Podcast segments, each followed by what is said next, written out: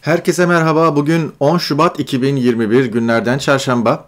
Haftanın ikinci manşet yayınıyla karşınızdayız. Türkiye'de gündem, dünyada gündem belli olduğu halde e, maalesef Ankara'da siyaset yapıcılar veya algı yöneticiler, toplum mühendisliğine çalışanlar her gün her hafta yeni bir şeyle kamuoyunu meşgul ediyorlar ve insanlar da bu gündeme kapılıp gidiyor bir yönüyle bu gündeme e, kapılmamak, bu gündemi sahiplenmemek, e, bu gündemin hilafına işler yapmak, e, bu gündeme teslim olmamak gerekiyor. Haklı. Diğer yönüyle de adamlar devleti yönetiyorlar. Adamlar 40 tane medyadan o gündemi pompalıyorlar. Sosyal medya trolleri vesaire falan ayrı bir hikaye. İster istemez her şey ellerinde olduğu için devlet aygıtlarının ister istemez kayıtsızda kalamıyorsunuz. Bir de işin böyle bir tarafı var. Bu da haklı. Yani sen ne söylersen söyle, ne çığırırsan çığır, ben kendi gündemi yapacağım diyemiyorsun. İster istemez o gündemle ilgili bir şeyler söylemen gerekiyor. Uzay meselesi de böyle. Liberal demokratlar harika bir grafik yapmışlar. Gerçekten böyle. Ee, Türkiye'yi yönetenler Türkiye'nin balık hafızalı olmasını veya Türk milletinin çok da fazla böyle geçmişi hatırlamadığından hareketle yürüyorlar ve bu konuda da hiç yanılmadılar. Yani bizden önce buzdolabı yoktu falan diyorlar ve millet itiraz etmiyor buna. Ya da yerli otoyu bin kere vaat ettiler.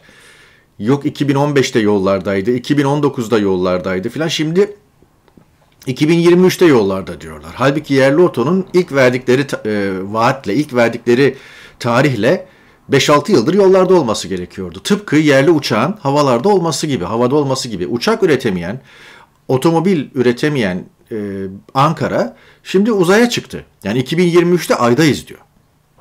Ve tabii bu millet buna bunu alkış alkışlıyor. Yani tuhaf bir şey.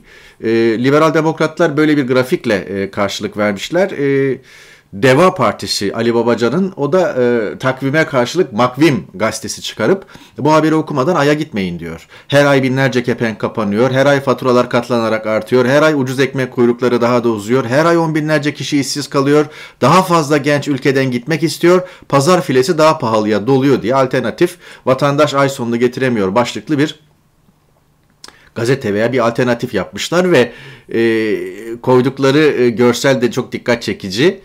E, dünyadan Ay'a gitmiş bir astronot e, ve işte bir görüyorsunuz pazar arabasıyla ya da market arabasıyla. Evet. Bakıyorsunuz son derece cafcaflı bunlar resmi e, afişler efendim. Türkiye Uzay Ajansı, işte efendim Milli Uzay Programı. Yani muazzam. İşte astronotumuz da hazır. Buna astronot da demeyecekmişiz. MHP'lere göre Caca Bey diyecekmişiz. Neyse falan. Türkiye'nin ilk astronotu, kozmonotu buna birlikte karar verelim falan. Uzaya erişim ve uzay limanı.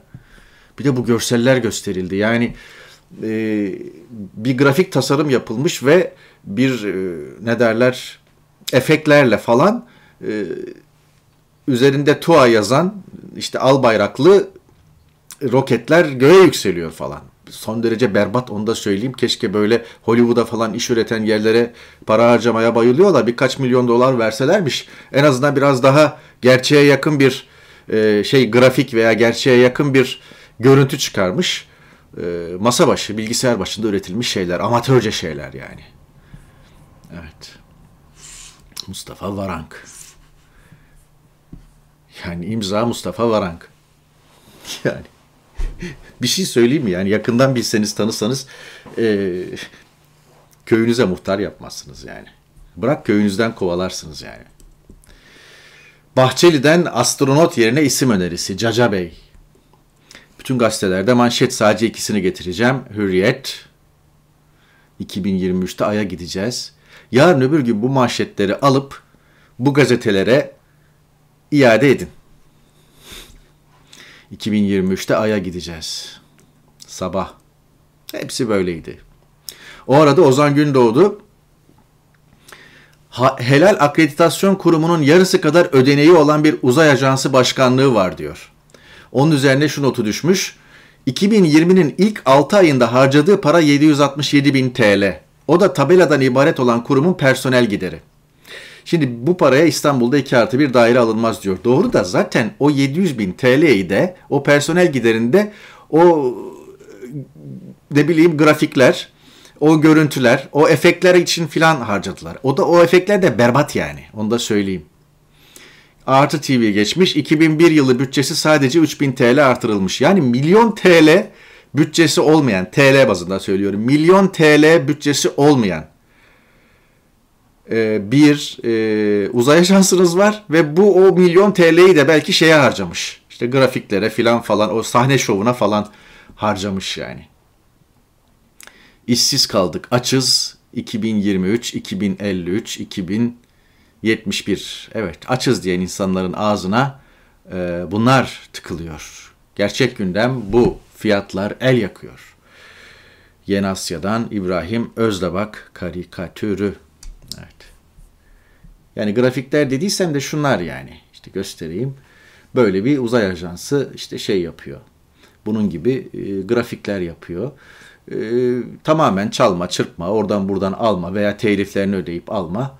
İşte böyle aya gittik, aya çıktık, kafanı kaldır ay var falan. İşte 9 Şubat 2021. Evet. Bir de böyle enteresan bir şey dolaşıma girmiş, akla zarar. Ee, sadece izleteceğim size. Yani sesi de aldım, altta Mehter, Mehter Marşı falan çalıyor. Hiçbir şey demiyorum. Seyredin.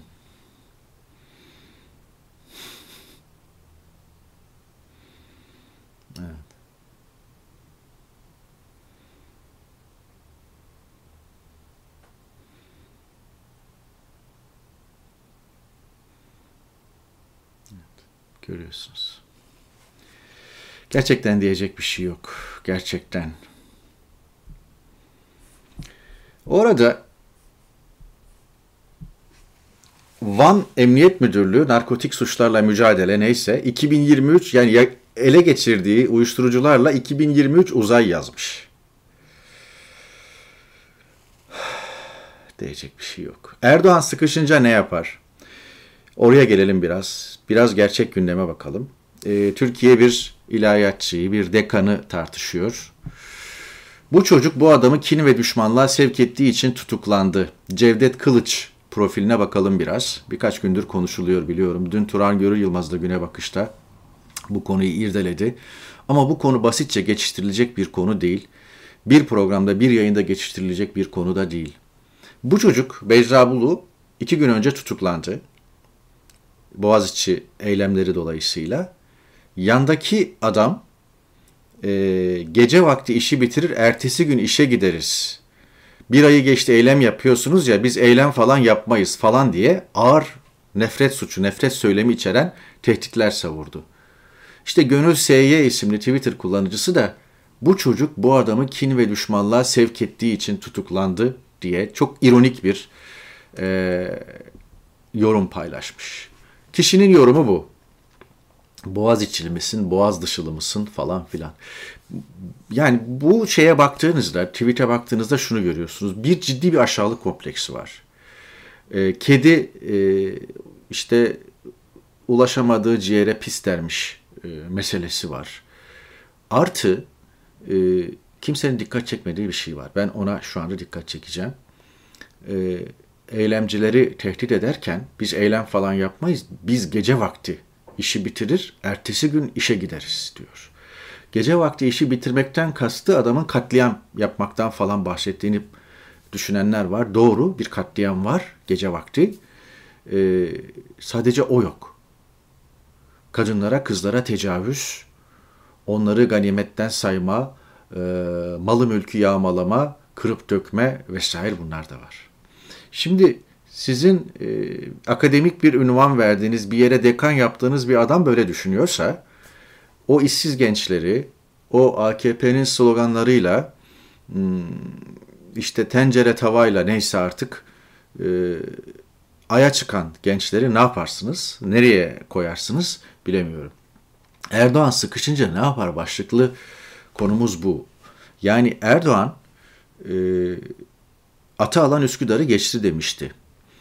16 Nisan 2017 referandumunda. Bunu herkes o günkü usulsüz referandumunun, mühürsüz oyların geçerli kabul edildiği referandumun e, şey olduğu, işte bir oldu bittiye getirildiği filan gibi algılamıştı. Esasen orada kastettiği şey şuydu. Atalan Üsküdar'ı geçti. Artık kaybettiniz. Bugüne kadar beni sandıkta alt edebilirdiniz.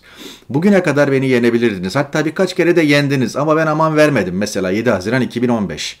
Ama ben izin vermedim beni yenmenize. Sandığı devirdim tekrar kurdum falan. Ama şimdi artık başkanlık referandumu da geçti ya. Artık beni deviremezsiniz. Treni kaçırdınız. Artık köprüden önce son çıkışı da kaçırdınız. Tabir yerindeyse. Artık tekerlek tüm şeyi geçti.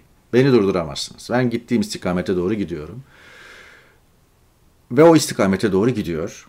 Korkulan şu, Erdoğan resmi gayri resmi kurduğu oluşturduğu milisler, bekçiler, işte ne bileyim şeyler, e, asker, polis, e, Sadat'ı öbürü beriki herhangi bir güvenlik endişesi taşırsa, güvenlik güçlerinin olayı zapt edemeyeceğini, güvenlik güçlerinin yeterli olmadığını düşündüğünde bunları salacak işte. O işte bizim sitede biz e, silahlandık. Bizim sitede kimler var biliyoruz. Hepsini işaretledik. Hane hane biliyoruz. Zaten içimizde kalmıştı 15 Temmuz diyen Sevda Noyan isimli bir kadın var. İşte bunlar esasen bir gizli planı. Esasen e, kendi alttan alta konuşulan e, ev sohbetlerinde veya işte mahalle aralarında paylaşılan şeylerin tezahürü. Bu adamın yaptığı da o. Sevda Noyan'ın geçmişte yaptığı da oydu ve başlarına bir şey gelmedi, gelmeyecek. Ha belki e, tedip etmek için ya arkadaş işte erken öten horoz misali nasıl böyle bir şey söylersin planı açık edersin diye ondan dolayı biraz içeri alıp uslandırabilirler birkaç gün. O kadar. Ama plan bu. Erdoğan sıkışınca ne yapar?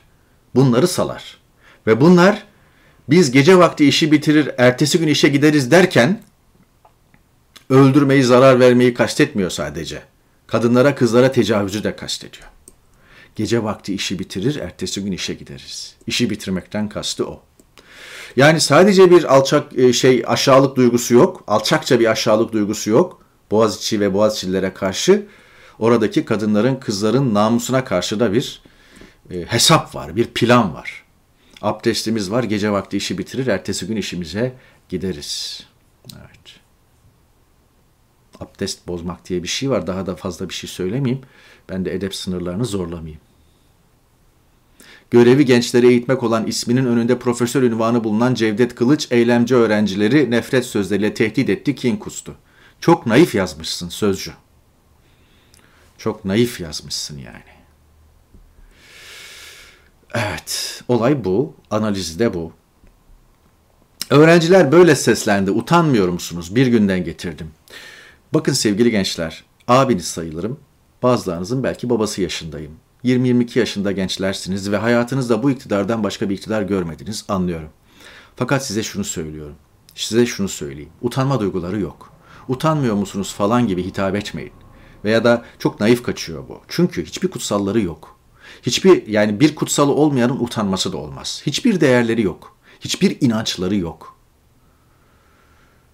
Kendi bekaları derdindeler. Kendi varlıkları derdindeler muazzam suçlara, büyük suçlara bulaştılar ve e, devrilirlerse bir daha gün yüzü göremeyeceklerini biliyorlar.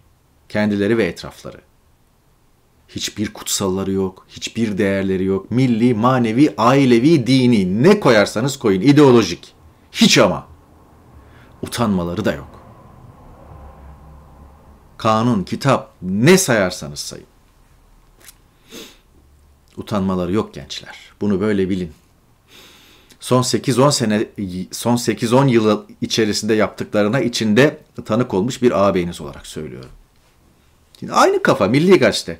Şimdi Saadet Partisi ittifak görüşmeleri yapacak ya ya da işte efendim ittifak görüşmeleri yapmayacak da esasen e, Millet İttifakı'ndan ayrılır yakında. Ta- takip edin. İşte skandal program iptal edildi demiş. İptal edilen ne?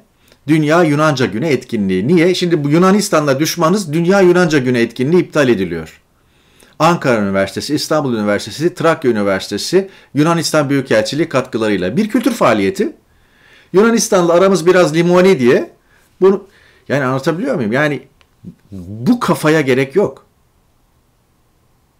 Yani o faaliyetle Ege Denizi'ndeki bir takım gerilimin ne alakası var? Ama aynı kafa, milli görüş kafası yani. Aynı cendereden bakıyor. Milli Gazete'yi açın bakın iki günde bir, üç günde bir Siyonizm manşeti. Devralmışlar Erbakan'dan bu söylemi sürdürüyorlar. Sürdürün nereye kadar yani? Millet nöbeti 6. gününde Uygurlar Çin'e soruyor ailelerimiz nerede? Siyonizm Siyonizm diyeceğinize buna baksanıza yemiyor tabi. Yakınları Çin tarafından toplama kamplarında işkenceden geçirilen Uygurların Çin'in Ankara Büyükelçiliği önünde başlattığı aile nöbeti millet nöbetine düştü diyor. Dönüştü diyor. Evet. Drama bakar mısınız yani? Akrabalarım nerede? Çocuklarım nerede? Çince, İngilizce yazılmış örneklerle TR 24'ün kapağı. Girdiğiniz yolun sonu uçurum. Kendi için söylemiş. Girdikleri yolun sonu uçurum. Bunu biliyorlar. Ama işte neticede uzatmaya çalışıyorlar. Bu Türk'ün Milli e, Milliyetçi Hareket Partisi'nin yayın organı. E, sadece süreyi uzatmaya çalışıyorlar. Zaman kazanmaya çalışıyorlar. Yeni anayasa hamlesi de bu. Bu yayınlarda ve yazılarda yeni anayasayı asla tartışmayacağımı daha önce söylemiştim. Buna sadık kalacağım ama yaptıkları bu yani başka bir şey değil. İşte neymiş? Yeni anayasa Anayasa Mahkemesi'nin yeni üyesi yemin töreninde Erdoğan muhalefet boykot etmiş falan. Anayasa Mahkemesi Başkanı da Zühtü Arslan kararlara uymak tercih değil zorunluluk demiş. Erdoğan'ın yanındaki şahıs. Cumhuriyet'ten getiriyorum haberi. Muhalefet koltukları boş. Delik deşik edildi sizin anayasa mahkemeniz. Şu kadarcık omurganız varsa, şu kadarcık onurunuz, gururunuz varsa, şu kadarcık mesleğe saygınız varsa, kariyerinize, hukuka saygınız varsa bir saniye orada oturmazsınız. Ama bak işte reisine şirinlik yapıyor. Anayasa Mahkemesi'nin koca başkanı. Biraz daha ekranda kalırsa ağzımı bozacağım değiştiriyorum. Bir gün gazetesi manşetten bir tekmede yargıdan demiş. Her taraftan adaletsizlik akıyor. Esas reform iktidarın vicdanına lazım. Konu ne? Somalı madenciye son darbede yargıdan geldi. Önce davaya bakan heyet değiştirildi. Ardından verilen kararlar bozuldu. Şimdi de tutuklu tüm sanıklar tahliye edildi. Sorumlular ölen 301 işçinin her biri için sadece 8 gün hapis yatıp çıktı diyor. Soma o gün unutuldu. Soma o gün haber yapılmadı. Çok iyi hatırlıyorum yani. Bundan 2014 olduğuna göre 7 sene önce Soma faciası olduğunda ilk senesinde biz oraya gittik. Sene ve yani aylarca muhabirimizi çekmedik Soma'dan. Çok iyi hatırlıyorum. İlk senesinde de Soma'ya gittik büyük bir ekip olarak. Oradan program yaptım. Oradan bütün gün yayınlar yaptık. Soma'daki evlerin her iki evden birinde bütün dükkanlarda yayın yaptığımız, canlı yayın yaptığımız Bugün TV açıktı. Ama bir tane medya mensubu yoktu. Bir tane gazeteci yoktu. Soma'nın birinci yıl dönümünde Türk medyasından kimse yoktu. Hükümet meydanından yayın yaptık. O günkü ileri gelenler, partililer, Somalılar falan geldiler ve o yayına katıldılar. O gece. Saatler süren bir yayındı. Mağduriyetlerini anlattılar, taleplerini anlattılar. Sene 2015'ti, birinci senesiydi. Bir tane yandaş, candaş, e, muhalif ne derseniz deyin basın mensubu yoktu. Şimdi böyle manşetlerde yapacak bir şey yok. Bu da işte başbakanın müşavirinin vatandaşı tekmelediği an. Arkadaş Yusuf Yerkel kendi 15 dakikasını yaşadı ve hayat boyu bu kareyle anılacak. Pişman olması da bir şey ifade etmiyor. Artık ne yaparsa yapsın hayat boyu bu kare onu takip edecek yani yapacak bir şey yok. Bunu da yaşayacak. İmkan olsa yüzünü, kimliğini filan değiştirip başka bir beldede yeni bir hayat kursa daha iyi belki. Ama bilmiyorum. Ne yapıyor, nerede şu anda? Bir başka konu Sefer Selvi'nin karikatüründe işlenmiş. Yazık çok da gençmiş ekonomik sıkıntılardan dolayı intihar etmiş. Cebine bakın bakalım kaç paralık telefonu var diyor Mahir Ünal. Şimdi bir ekonomik sıkıntılardan dert yanan e, bir vatandaşın e, cebinde iPhone 6 telefon olduğundan bahsediyor. Mahir Ünal işte diyor bir de internet paketi varmış falan. E, ve bu çok eleştiriliyor şu anda. Yani sen hem e, sıkıntı anlatıyorsun hem de cebinden akıllı telefon çıkıyor falan. Bir sürede bunun kritiği yapıldı. Fakat adam doğru kitleye oy- oynuyor. Çünkü Anadolu'da böyle bir şey var. Var yani bu gözler neler gördü. Çok iyi hatırlıyorum çocukluğumda. Ya paraya ihtiyacı var ama evinde renkli televizyon var. Paraya paraya ihtiyacı var ama buzdolabı almış. E, ağlıyor bize ama işte efendim e, yemek masası almış. Böyle konuşur kadınlar. Anadolu'da böyle bir şey vardır. Yani şimdi bu şunun gibi ne bileyim sen e, paraya ihtiyacın var deyip ağlıyorsun falan filan ama altında işte 8 silindirli Mercedes var. Şimdi böyle bir şey yok ki. Anlatabiliyor muyum? Yani belli bir takım temel ihtiyaçları lüks kabul edip o lükslerle, tırnak içinde lükslerle kişiye çakma veya onu savuşturma. Fakat Anadolu'da var bu.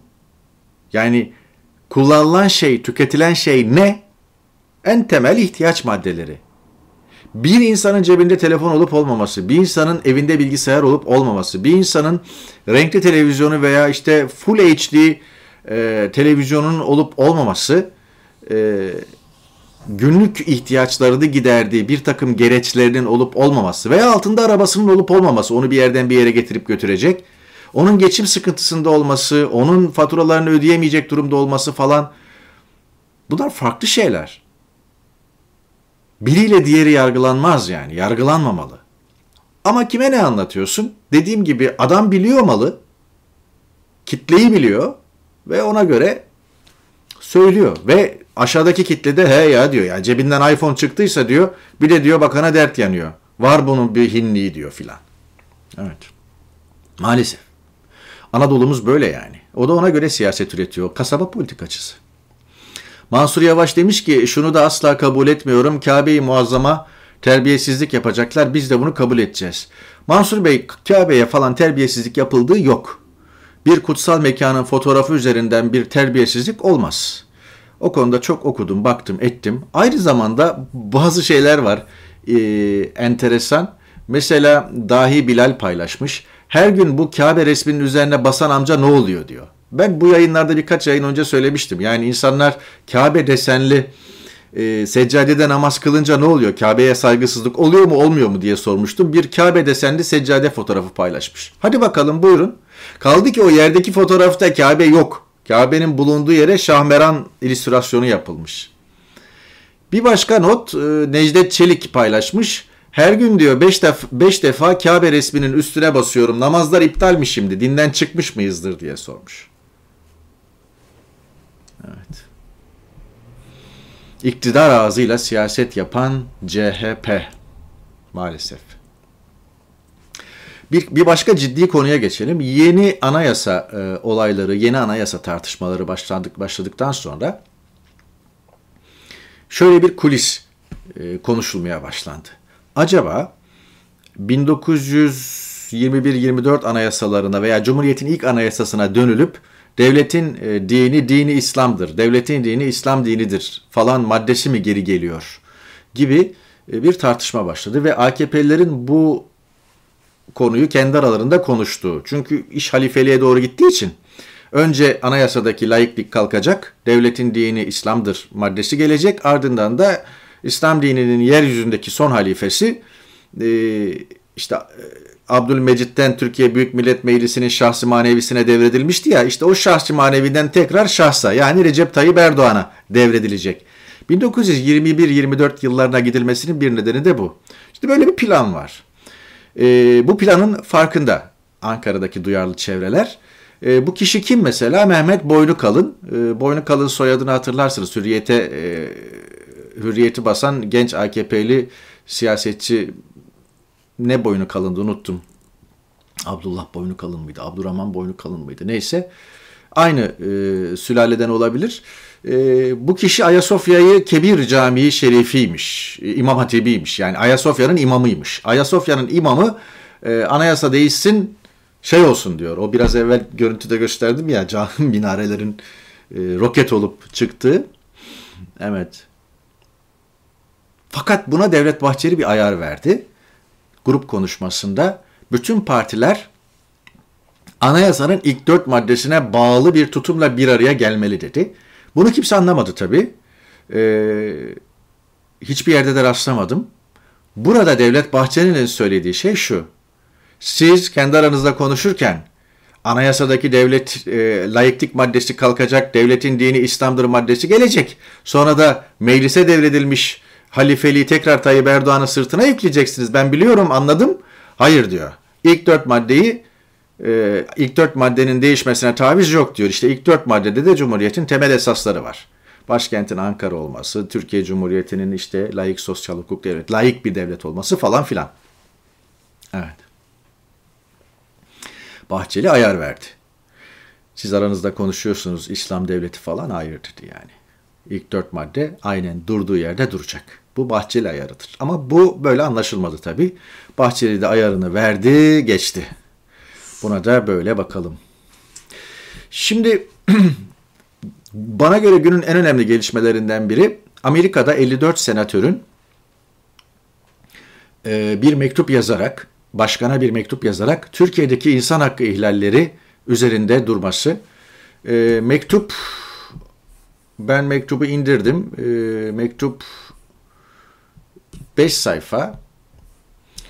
Ancak ilk dün yazıldı bu mektup 9 Şubat'ta. İlk sayfası işte 4 paragraftan oluşuyor. Altında da 54 senatörün imzaları var. Yani 5 sayfanın 4 sayfası imzalar. İlk bir sayfa mektup esasen. 54 senatör şu demek e, şu demek. Amerikan Kongresi e, Senato'dan ve Temsilciler Meclisi'nden oluşuyor. Temsilciler Meclisi üyeleri 2 yılda bir yenileniyor. Temsilciler Meclisi'nde demokratlar ağırlıkta. Senato 100 e, üyeli e, ve senato seçim senatonun üçte biri iki yılda bir yenileniyor. Şu anda senatoda da denge 50'ye 50 cumhuriyetçi demokrat yönünde ve 50'ye 50 bu dengede başkan yardımcısı Kamala Harris oturuma girdiğinde e, demokratların lehine dönüyor e, senatodaki denge. Şimdi e, senato 100 üyeli olduğuna göre 54 senatör burada imzaları bulunan 54 senatör Amerikan başkanına bu mektubu yazdığına göre bu esasen Amerikan başkanının demokratların ve senatoda bir çoğunluğun görüşü oluyor aynı zamanda. 54 senatör 100'ün 54'ü yani senatonun %54'ü e, demokrat baskın bir şekilde e, demokrat bir başkana bu mektubu yazıyorlar. O açıdan e, son derece önemli e, bu e, mektup. Peki bu mektupta ne deniyor? Bu mektupta e, zehir zemberek ifadeler var Türkiye ile alakalı. Amerikan başkanından e, Amerikan başkanına Tayyip Erdoğan'ı şikayet ediyor Amerikalı 54 senatör ve diyorlar ki e, Erdoğan'a söyle otoriter istikametten dönsün, insan haklarına saygılı olsun, e, siyasi tutukluları serbest bıraksın ve bunları hemen yapsın. Bu konuda Tayyip Erdoğan'a baskı yap diyor senatörler. Ee, devamla çok enteresan şeyler söylüyorlar. Ee, özellikle Erdoğan'ın Suriye'de e, IŞİD'le savaşan e, Kürtlere e, saldırdığını söylüyorlar. Rus hava savunma sistemi alarak Amerika ile olan askeri savunmaya dair ilişkisini zedelediğini söylüyorlar. Ve yine Azerbaycan-Ermenistan ihtilafında Türkiye'nin şiddet tarafında yer aldığını söylüyorlar. Mektubun e, bir bölümünde Amerika'da NBA'de oynayan e, Enes Kanter'e de e, atıfta bulunuluyor ve Enes Kanter'in bir insan hakkı e, hakları savunucusu olduğu işte bakın burada yani üçüncü paragrafın sonlarında Aynen şöyle deniyor. O bölümü okuyacağım. Yani o bölümü Türkçe'ye çevirerek okuyacağım. Ee, Erdoğan diyor e, senatörler 2016'daki e, başarısız e, darbe nedeniyle e, Türkiye vatandaşlarını suçladı e, ve özellikle Amerika'daki Türkiye vatandaşlarını sınır dışı etmesi için Amerika'ya baskı yaptı. E, ve diğer ülkelere de e, baskı e, uygulamaya kalkıştı. Hatırlatalım Avrupa'da belli ülkelere e, özellikle bu ülkelerde yaşayan vatandaşlar için iade talepleri gitti. Hükümet, Erdoğan hükümeti diyor, NBA oyuncusu ve insan hakları savunucusu Enes Kanter ve Türkiye'deki ailesinin de üzerine gitti. Onları da hedef gösterdi ve Enes Kanter hakkında kırmızı bülten çıkardı e, Amerika'da e, kendini eleştirenlere e, eleştirenleri susturmaya çalışıyor diyor e, Erdoğan'ın e, ve Biden defalarca uyarılıyor mektupta Erdoğan'la otoriterliği derhal bırakması için konuşun diyor Sayın Başkan. Evet. Ve bu konuda biz 54 senatör olarak sana destek olacağız diyorlar. Bu çok önemli bir mektup ve bu maalesef Türkiye medyasında yer bulmadı. E, fakat bu mektubun e, 54 senatör senatör tarafından e, başkana yazılması gerek senatonun gerekse demokrat çoğunluğu olan Temsilciler Meclisi'nin ve gerekse demokrat başkan ve başkan yardımcısının da farksız görüşlerde olduğunu göstermesi açısından mühim. E, ve bundan sonraki ilişkileri nasıl etkileyeceğini de bekleyip göreceğiz. Amerika ile ilişkiler bozulursa ne olur? Buna ben cevap vermeyeyim. Buna halk cevap vermiş. Metropol'ün Ocak anketinde bu sorulmuş. Diyor ki Türkiye'nin ABD ile ilişkilerinin bozulması Türkiye ekonomisini nasıl etkiler? Olumsuz etkiler diyenler %66. Yani insanlar Amerika ile ilişkilerin bozulmasını istemiyor ama ilişkiler bu durumda. Yani Amerikan başkanı bütün dünyayı aradığı halde Tayyip Erdoğan'ı aramadı. Tayyip Erdoğan'ın bütün çabalarına rağmen Beyaz Saray'dan bir telefon gitmedi. Aradan aylar geçti. 20 Şubat'ta koltuğa, 20 e, Ocak'ta koltuğa oturmuştu Joe Biden. İşte 10 Şubat 20 gün oldu. Dışişleri Bakanlarının bugün görüşeceği açıklandı. Bakalım ne olacak ama Dışişleri Bakanlarının bugünkü görüşmesinde muhtemelen Türk Dışişleri Bakanı diyecektir ki yani ee, Üstad şu bizim başkan sarayda kıvranıyor yani Joe Biden aramadı bir bir el at da şu iş bir olsun. Evet. Fakat görüşsün görüşmesin önemli değil. Bunların hepsi zaten tavırdır. Bunların hepsinin bir manası vardır. Dediğim gibi Joe Biden Erdoğan görüşmesi olsa da olmasa da ilişkilerin gittiği istikamet belli ve onu da anlattım. Avrupa Birliği üyeliğine destek de %58.4'e ulaşmış. İbrahim Özdabak'ın Yeni Asya karikatürü ama maalesef AB ile Türkiye arasında köprü kalmadı. Maalesef. Görüldüğü gibi Türkiye'de artık yarıdan fazla insan Amerika ile Avrupa ile köprülerin atılmaması, ilişkilerin yeniden tesis edilmesi vesaire yönünde görüş bildiriyor ama iş işten geçti. Atalan Üsküdar'ı geçti. Biraz evvel söylediğim gibi Erdoğan için artık geri dönüş yok. Ve orada kalmak için her şeyi yapar. Sıkışınca ne yapar? Her şeyi yapar. Her şeyi yapar. Hiçbir kutsalı yok. Şu anda Türkiye yeni aklı başına geldi. Yeni yandım anam demeye başladı. Yeni aman falan demeye başladı ama maalesef durum bu. Bakın bu akademik özgürlük endeksi. Akademik özgürlük endeksinde zaten artık anlıyorsunuz renklere bakınca. Yeşil e, en özgür ülkeler, işte gri onu takip ediyor falan. İşte görüyorsunuz. Diyecek bir şey yok. Biraz Türkiye'nin olduğu coğrafyaya bakalım. Bütün Avrupa ülkeleri yeşil, akademik özgürlükte sorun yok. Türkiye kırmızı. Nere gibi? Tıpkı Mısır gibi, tıpkı Suriye gibi, tıpkı İran gibi, tıpkı Yemen gibi. Tıpkı Çin gibi akademik özgürlükte Türkiye'nin geldiği nokta. Bakın Afrika bile nispeten iyi görüyor musunuz? Afrika'da sadece Mısır galiba bir de aşağılarda bir ülke. Orada akademik özgürlüklerde sorun var. Evet. Kerim Has paylaşmış. Erdoğan ve Putin en son 27 gün önce görüştü. Halbuki bu süre içinde Azerbaycan'da Türkiye-Rusya ortak merkezi kuruldu. Suriye'de aynı İsa Kamışlı hattında Rusya-ABD flörtü yaşandı. Libya'da yeni siyasi yönetim seçildi. Erdoğan Biden'ı bekliyor.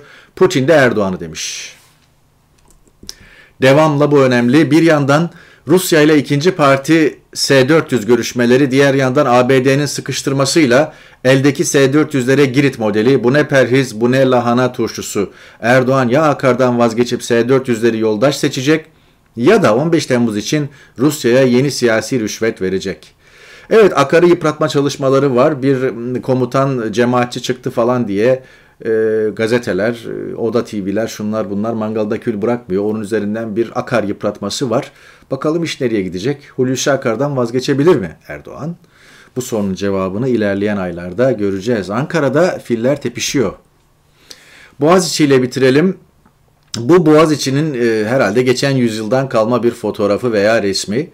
E, Boğaziçi oraya kurulduğunda e, oralarda işte böyle hayvanlar otluyordu. Esasen orası Boğaz, Bo, Boğaz'ın değerli bir noktası da değildi. Ama şu anda tabii son derece değerli bir noktada. Rumeli Hisarı görülüyor buradan. Yukarıdan bakarken Boğaz'a. Orada gene Boğaziçi Üniversitesi'nin tarihi binaları da görülüyor. Ve her şey e, bütün fırtına bunun üzerinden kopuyor. Yani bir anlamda buranın e, rantı da önemli. Öğrenciler çok güzel bir video yaptılar ve bunu paylaşıyorlar. E, lütfen siz de paylaşın ve dinleyin. E, ülkem adına üzgünüm diyorlar. E, ve bu öğrenciler özellikle 2 Ocak'tan beri gençler çok daha fazla üzülmez diyelim. Ve böylelikle bir manşeti de yavaş yavaş noktalayalım. Yarın Perşembe Turan Görür Yılmaz'la Güne Bakış Günü. Cuma günü size bir sürprizimiz var. Şimdiden söylemeyeceğim, açık etmeyeceğim. Bekleyin biraz. Cuma günü manşetin yerine başka bir şey yapmayı planlıyoruz. Ne yapacağız? Cuma görüşürüz. Hoşçakalın.